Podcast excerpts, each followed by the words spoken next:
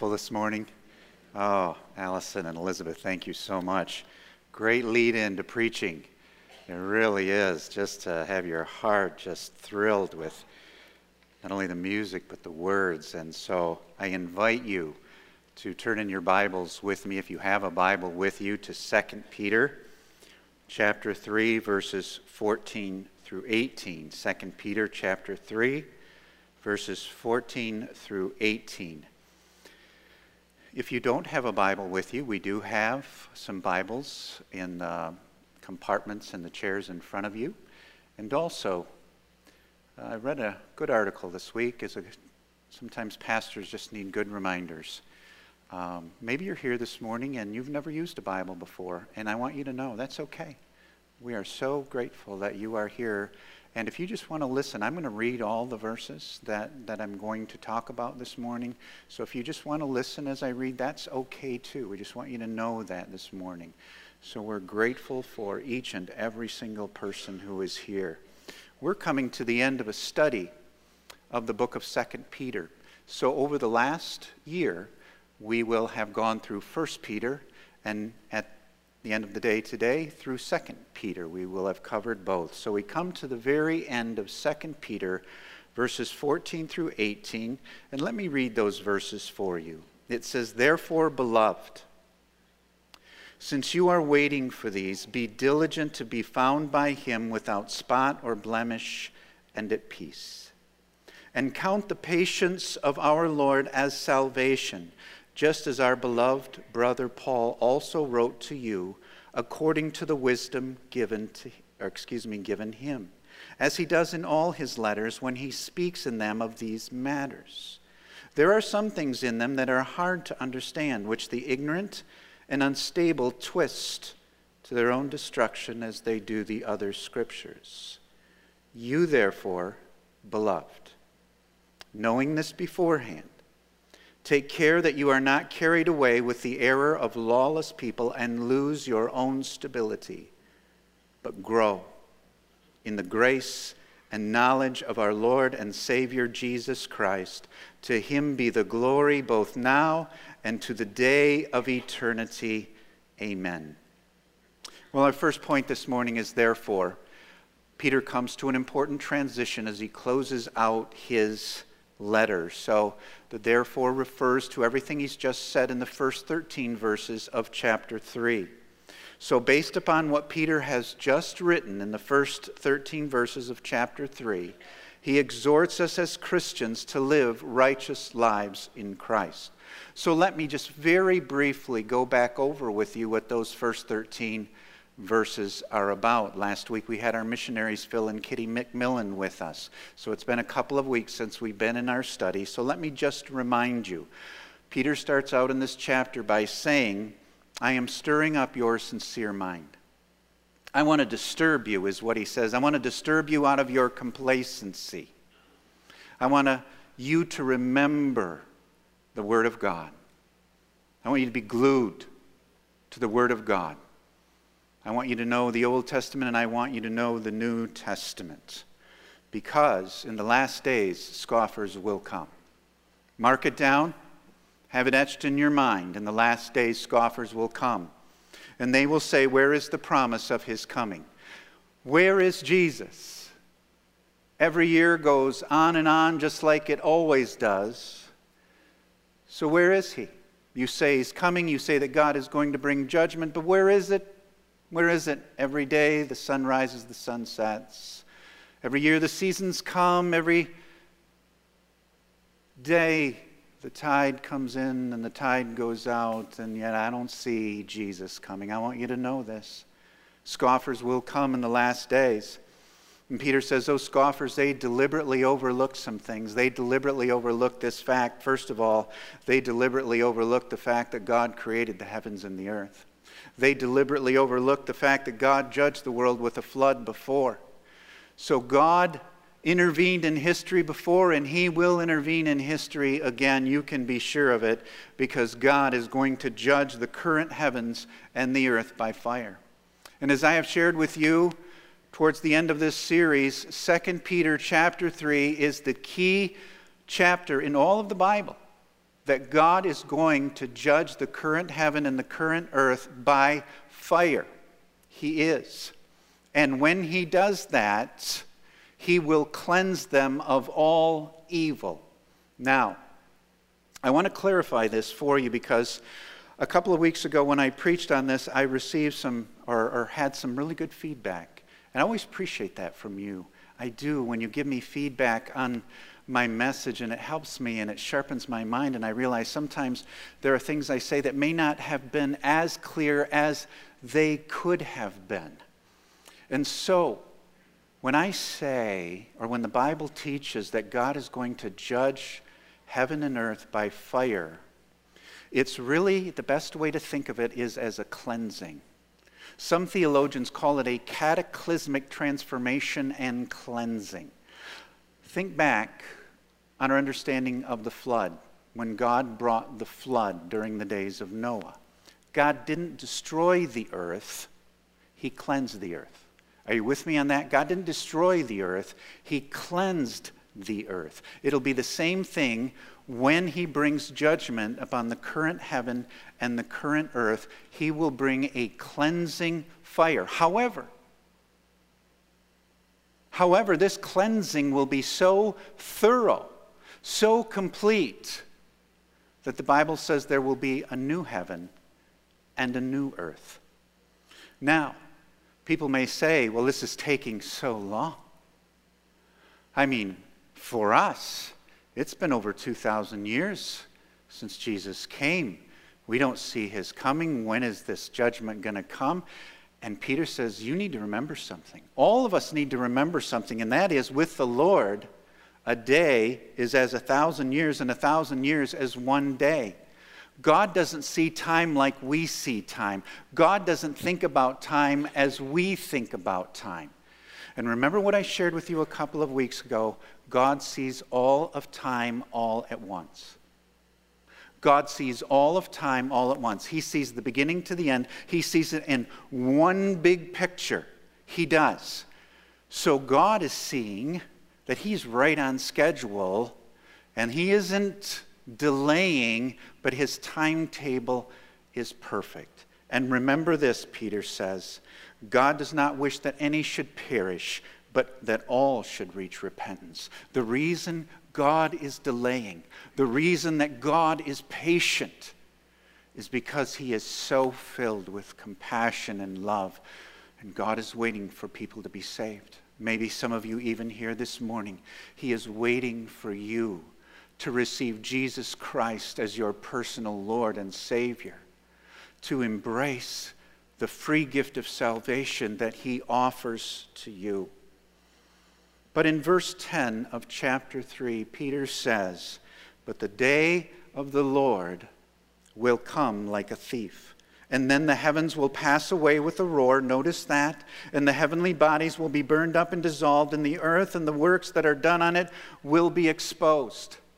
For those who do not know Christ, for those who mock him, the day of the Lord will come like a thief. It will come suddenly, and it will come unexpectedly. And then he kind of brings it all together in this, in the previous section in verses eleven through thirteen. He says, "Since all these things are thus to be dissolved, what sort of people ought you to be in lives of holiness and godliness, waiting for and hastening the coming of the day of God, because of which," notice he says it again, "the heavens will be set on fire and dissolved, and the heavenly bodies will melt as they burn. But according to his promise, we, we are waiting for new heavens and a new earth in which righteousness dwells." And that brings us to verse fourteen. That brings us to our text this morning, and Peter says, "Therefore, beloved, since you are waiting for these," waiting for what? Waiting for the coming of the Lord, waiting for the heavens and earth to be judged by fire, "since you are waiting for these, be diligent to be found by him without spot, excuse me, without spot or blemish, and at peace." Peter wants us to be so diligent that when Jesus returns, he'll find us without spot or blemish and at peace. Without spot refers to our Christian character. We talk about character qualities, our Christ-like character. That is our integrity, our holiness, our righteousness. It is who we really are as a person. Without blemish refers to our reputation. It is who we are before a watching world. Peter is saying, don't let the world accuse you of evil doing. Don't let the world accuse you of wrongdoing, but be without blemish. And then he says, and at peace. Peace here refers to God-given peace. There are different ways in which the word peace is used in Scripture. Sometimes, for example, it refers to our peace with God, that through Christ, though we were once God's enemies and in rebellion against him, we are now through Christ at peace with him. That is not how it's used here. This is talking about an experiential peace. It is the peace described in Philippians chapter four, the peace that passes all understanding. Peter says, I want you to be at peace. And here's the thought. You know, based on the Word of God, that the heavens and the earth are going to be judged with fire. There's going to be a new heaven and a new earth. And you know Jesus is coming. And you know what? You can say, I'm good. I'm good. You know why I'm good? Because I'm at peace. I'm good because I am at peace with God. I have experienced the peace that transcends, that passes all understanding. So, Lord, let your plan go forth. Lord, Lord Jesus, come. Come in your time, come in your way, because I have a settled peace in you. And you may be saying, how can I do this? Man, I think of how one of our elders, Jim Davis, prayed this morning, and we are so unworthy, and, and we struggle to live the Christian life in God's strength and grace each and every day. How can we do this? How can we, when Jesus comes, be without spot, be without blemish, and have this peace that overwhelms us? How can we do that? Well, the answer is found in the very first chapter of this book. It's Second Peter chapter one and verses three and four, where it says, his divine power has granted to us all things that pertain to life and godliness, through the knowledge of him who called us to his own glory and excellence, by which he has granted to us his precious and very great promises. I remember preaching on that early in this series and, and saying to you, there is no way I could possibly do justice to everything that is found in these two verses. But let us know this, that God's divine power has given us everything we need for life and godliness. In Christ, we have everything we need to live a godly life. Think of what Peter is saying here. God has granted us two huge things.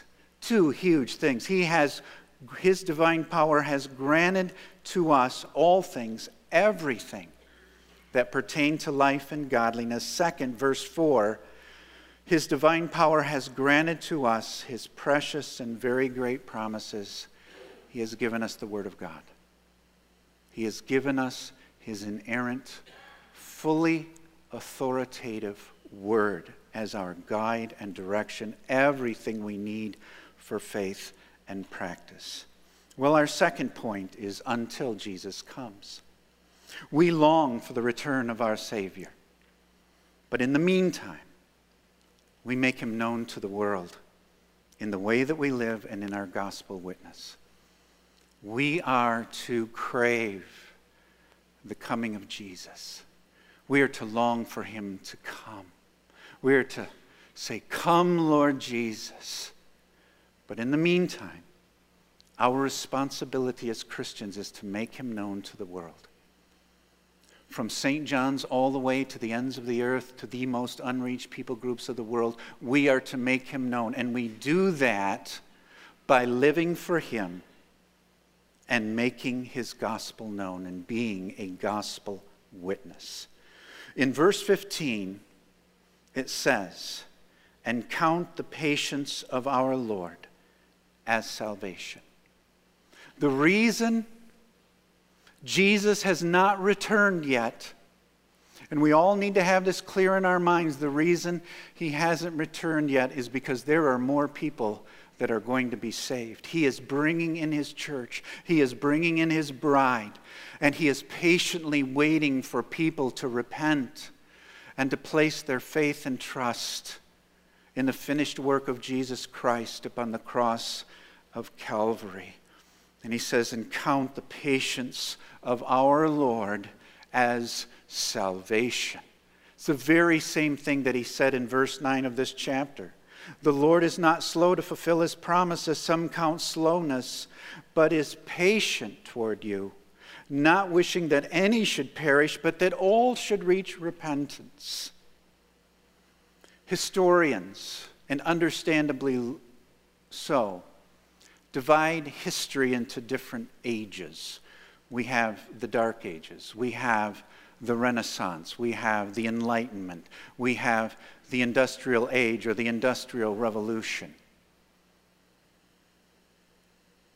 And that helps us because as human beings, we want to know that history means something. We want to know that history is headed in some kind of purposeful direction. But as children of God, as Christians, though we acknowledge those ages, we see things differently because we see time from the first coming of Christ to the second coming of Christ. We see that whole period of time as the age of salvation. That whole period of time, sometimes called the church age, is the age of salvation. And we say the Savior has come and he has opened the way to God. And we want everyone to know that. The Savior has come. Let them know that in every people group of every part of the world, the Savior has come and he has opened the way to God. The Bible says one day the door will be closed and the time of salvation will end. One day, the door will close, and there will be no more salvation. But until that day, until that day, let us proclaim to every person with every breath that we have, believe on the Lord Jesus Christ, and you will be saved. That is our message. That is the age of salvation. That is why God has been so patient in his coming, so that we can say to everyone, believe. Believe on the Lord Jesus Christ and you will be saved. So when Jesus returns and the age of salvation is over, all that will matter is, do you know Jesus Christ as your Savior? It's the only thing that's going to matter. There is an old saying that is very true, that in the end there will only be two kinds of people, those who know Jesus and those who don't. Those who are saved and those who are not. So we can be fascinated by historical events. We can be fascinated by the rapid advancement of technology, especially in our lifetimes. But in the end, in the end, the only thing that will matter is, do you know Jesus Christ as your Lord and Savior? And as we wait for Jesus, and as we proclaim his glorious gospel, we are to give ourselves to the careful study of God's word. Until Jesus comes, let each and every one of us, man, woman, boy, girl, let every single one of us give ourselves in total abandonment to the study of the Bible, to the study of God's word. At the end of verse fifteen, in the first part of verse sixteen, it says this: "Just as our beloved brother Paul also wrote to you according to the wisdom given him, as he does in all his letters when he speaks in them of these matters." Peter here refers to the writings of Paul. Isn't that interesting? The letters of the Apostle Paul were already circulating rapidly among the early church. And here we have two of the great pillars of the early church, Peter and Paul. And this is actually a really important passage of Scripture on the inspiration of the Bible, because Peter says here that Paul's writings are on equal footing with Scripture, the Scripture of the Old Testament. Go quickly down to the end of verse sixteen, where it says, and we'll look at this in just a minute, that ignorant and unstable people twist Paul's words to their own destruction. Notice the end of verse sixteen, as they do the other Scriptures. That's a great statement. As they do the other Scriptures. So he's equating Paul's writings with all of Scripture. But he says here that Paul also wrote about the patience of the Lord in the age of salvation. Our beloved brother Paul also wrote to you according to the wisdom given him, as he does in all his letter when he speaks in them of these matters. These matters are God's patience in the age of salvation. Let me give you two examples. Romans chapter two and verse four. "Or do you presume on the riches of his kindness and forbearance and patience, not knowing that God's kindness is meant to lead you to repentance?" You know why God is patient? Do you know why God is so kind and so merciful? Because he wants you to come to repentance and salvation. Second Corinthians chapter six and verse two, Paul says, "Behold, now is the accepted time. Behold, now is the day of salvation." Well, at the end of verse sixteen, he says these, this, excuse me, of Paul's writings. There are some things in them, in Paul's writings, that are hard to understand, which the ignorant and unstable twist to their own destruction as they do the other Scriptures. He says there are some things in Paul's letters that are hard to understand. I don't know about you, but when I read that, I say amen. There are some things in the Bible that are hard to understand. And you know what? That's okay. It is. Because he is the infinite, all-wise God, and we are finite, sinful people. Not everything's going to come to us real easy. And I want to say to all of you, and I think this is an important Bible study principle, don't avoid those passages that seem hard to you or difficult to you. Dive in. Dive in. You will find some of the greatest riches in the Bible are found in those difficult passages, but they are there. And again, we're not to avoid them, but to pray for the illumination of the Holy Spirit, to study like good and diligent students of God's Word. So, let us remember this morning to explore the depths of the beauty and treasure that is found in God's Word. It takes careful and accurate study and preparation. Careful and accurate study and interpretation. It does. We need to carefully give ourselves to the study of the Word of God. It is always well worth it. And let me say something to you this morning. Very important for us as Bible students. Biblical interpretation is a matter of life and death. We need to be careful how we interpret the Word of God. That's why James says in James chapter three and verse one, "Let not many of you desire to be teachers, because those who are teachers will be judged with greater strictness. So be careful, teachers. Bible interpretation is a matter of life and death, because here's why. False teachers like to take hard passages of Scripture and twist and distort them. There are entire false religions based upon distortions of hard passages of Scripture. Complete twisting of difficult passages of Scripture.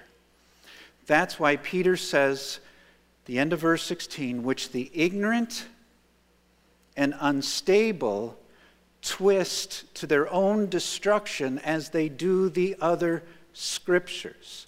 And so he says in verse seventeen, you therefore, beloved, you therefore, beloved, knowing this beforehand, take care that you are not carried away with the error of lawless people and lose your own stability.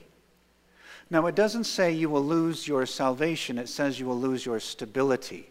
What that means there is you can potentially, by listening to teachers who recklessly teach the Word of God, they can cause you to doubt the things that you know are true. It literally means you can lose your doctrinal stability. You can lose your supreme confidence in the essential teachings of the Bible. Don't let that happen to you. It is a final warning on Peter's part of false teachers. Do not, do not, do not listen to false teachers. Every one of us must commit ourselves and dedicate ourselves over and over again that we will not carelessly, casually, or flippantly handle the Word of God, but we will diligently and carefully be students of the Word of God, and we will not be swayed by those who twist and distort Scripture. That's why we spent so much time in chapter two of Second Peter. I shared with you five sermons out of Second Peter chapter two, one of the key sections in all of the New Testament on the subject of false teachers. Peter says this is a very important subject. Well, that brings us to the end. It brings us to verse eighteen. Verse eighteen provides us with the key truth for resisting false teachers, for eagerly waiting for the return of Christ, and for living a righteous life until he comes. Well, that's a mouthful, because verse eighteen is really important. Verse eighteen is the key to resisting false teachers. It is the key to eagerly waiting for the return of Christ. It is the key for living a righteous life until Jesus comes. Peter says, but grow in the grace and knowledge of our Lord and Savior Jesus Christ. To him be the glory both now and to the day of eternity. Amen. Peter actually ends the exact same way he began the letter. So he begins and ends the same way. In First Peter one in verse two, he writes this. Excuse me, yes, Second Peter. Second Peter chapter one and verse two, he writes, may grace and peace be multiplied to you in the knowledge of God and of Jesus our Lord. May grace and peace be multiplied to you in the knowledge of God and of Jesus our Lord. And now he says the same thing in a slightly different way, but grow in the grace and knowledge of our Lord and Savior Jesus Christ. First of all, he says, grow in grace. I want all of you to grow in grace. I want you to grow in the undeserved, unearned, unmerited favor and goodness of God. I want you to know that in our natural state, we were sinful, rebellious men and women deserving of eternal wrath and punishment. But in Christ, we have been given salvation and we have been given sanctification. We have been given the ability in Christ to live a righteous life and to look forward to his coming. Grow in grace. Grow in what it means to know his undeserved kindness and goodness. John Piper writes this. I want you to listen to this carefully. I found it a great quote. He writes, "After Jesus, there is no sweeter word in all the Bible than grace.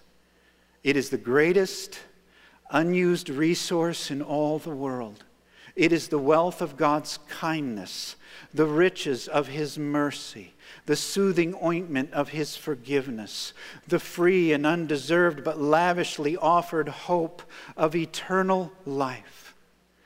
Grace is what we crave when we are guilt-laden. Grace is what we must have when we come to die. Grace is our only ray of hope when the future darkens over with storm clouds of fear." Oh, grow in grace. And the way we grow in grace is we grow in the knowledge of our Lord and Savior, Jesus Christ. Aren't you glad? I am, that he uses both titles, Lord and Savior. I want you to grow in the knowledge of your Savior. I want you to know that he is the one who has forgiven you, that he is the one who has rescued you from damnation, that he is the one who will never leave you nor forsake you. I want you to know him. I want you to grow in the knowledge of what it means to say, Jesus is my Savior. But not only that, I want you to grow in the knowledge of what it means to call him Lord. To know he is the Lord of every single area of your life, bar none. He is the Lord of every single area of your life. You live under his authority. He is your king. He is your master. Your greatest desire is to obey him, to know him, and to obey him. How do we grow in knowledge? Let me offer three suggestions. First, we grow in our knowledge of Jesus, first and most importantly through his word, through what we've just looked at this morning, by giving ourselves as careful students of the word of God, and in everything we study, hungering and thirsting and longing for Jesus in all of our study. Secondly, we grow in our knowledge as we experience sweet fellowship with him every day. We don't want our knowledge to be merely academic. We want it to be real. We want to experience fellowship with Christ, the sweetness of it, the joy of it, each and every day as we walk with him. Third, we grow in knowledge of Jesus as we eagerly wait for him. If you really are longing for him to come, if you can't wait till he returns, you're going to want to know everything you can about him. I want to know everything about this Savior, this Lord who's coming for me. I want to know everything I can. And so at the end of verse eighteen, he says to him, to Jesus, be the glory, both now and to the day of eternity. Amen. And amen. I want you to think with me this morning as we close. Jesus Christ lives in you. Jesus Christ lives in me. Through the indwelling Holy Spirit, Christ lives in me, and all of his finished work on the cross has been applied to me. There is an incredible power that resides in every one of us. And I think we get caught so, or get caught up in our daily lives so much that we just, we just don't realize that as we should. Put myself at the top of the la that list. One of my favorite singers, songwriters in Christian music is Jeremy Camp. Jeremy Camp has a lot of good songs, a lot of good songs. I couldn't pick just one favorite But one of his favorites for me is his song, Same Power, that came out in two thousand fifteen. And I just want to read you the chorus of that song. It says this. It says, the same power that rose Jesus from the grave, the same power that commands the dead to wake, lives in us, lives in us. The same power that moves mountains when he speaks, the same power that can calm a raging sea, lives in us, lives in us. Do you ever think about that? That power lives in us. No one, no one has said this better than the Apostle Paul has in Ephesians chapter one. And some of you may remember this. About a year and a half ago, I did a whole series of messages on the prayers of the Apostle Paul. And in Ephesians one, Paul prays this. He says, I want you to know. I want every one of you to know the immeasurable, the immeasurable greatness of the power that is in us who believe. The power that raised Christ from the dead and seated him at the right hand of the Father in heavenly places, above all rule, above all authority, above all power, above all dominion, and gave him the name that is above every name. Paul says, I want you to know the immeasurable greatness of the power that lives in you who believe. Wow, that's power. That's Jesus in us. As you will see in your bulletins today and when the newsletter that just came out, I'm going to be teaching this year another Bible Institute class for men. This year, I'm going to be teaching a class on victory and spiritual warfare. And as men, we're going to be looking at what it means to put on the full armor of God. Not just occasionally, not just sometimes, but every day. Did you know that the armor of God can be summarized in two words? Did you know that? The armor of God can be summarized in two words. Jesus Christ. Jesus Christ is the armor of God. We are to put on Jesus Christ. In Romans chapter thirteen and verse fourteen, it says this, clothe yourselves with the Lord Jesus Christ. That's it. Clothe yourselves with the Lord Jesus Christ. Peter says the exact same thing in verse eighteen when he says, but grow in the grace and knowledge of our Lord and Savior, Jesus Christ. We're going to close in just a moment with another song written and sung by Keith and Kristen Getty, who will be with us at the end of September. It is the song, Come People of the Risen King. And as you sing that song, as we close this morning, I want you to think about that.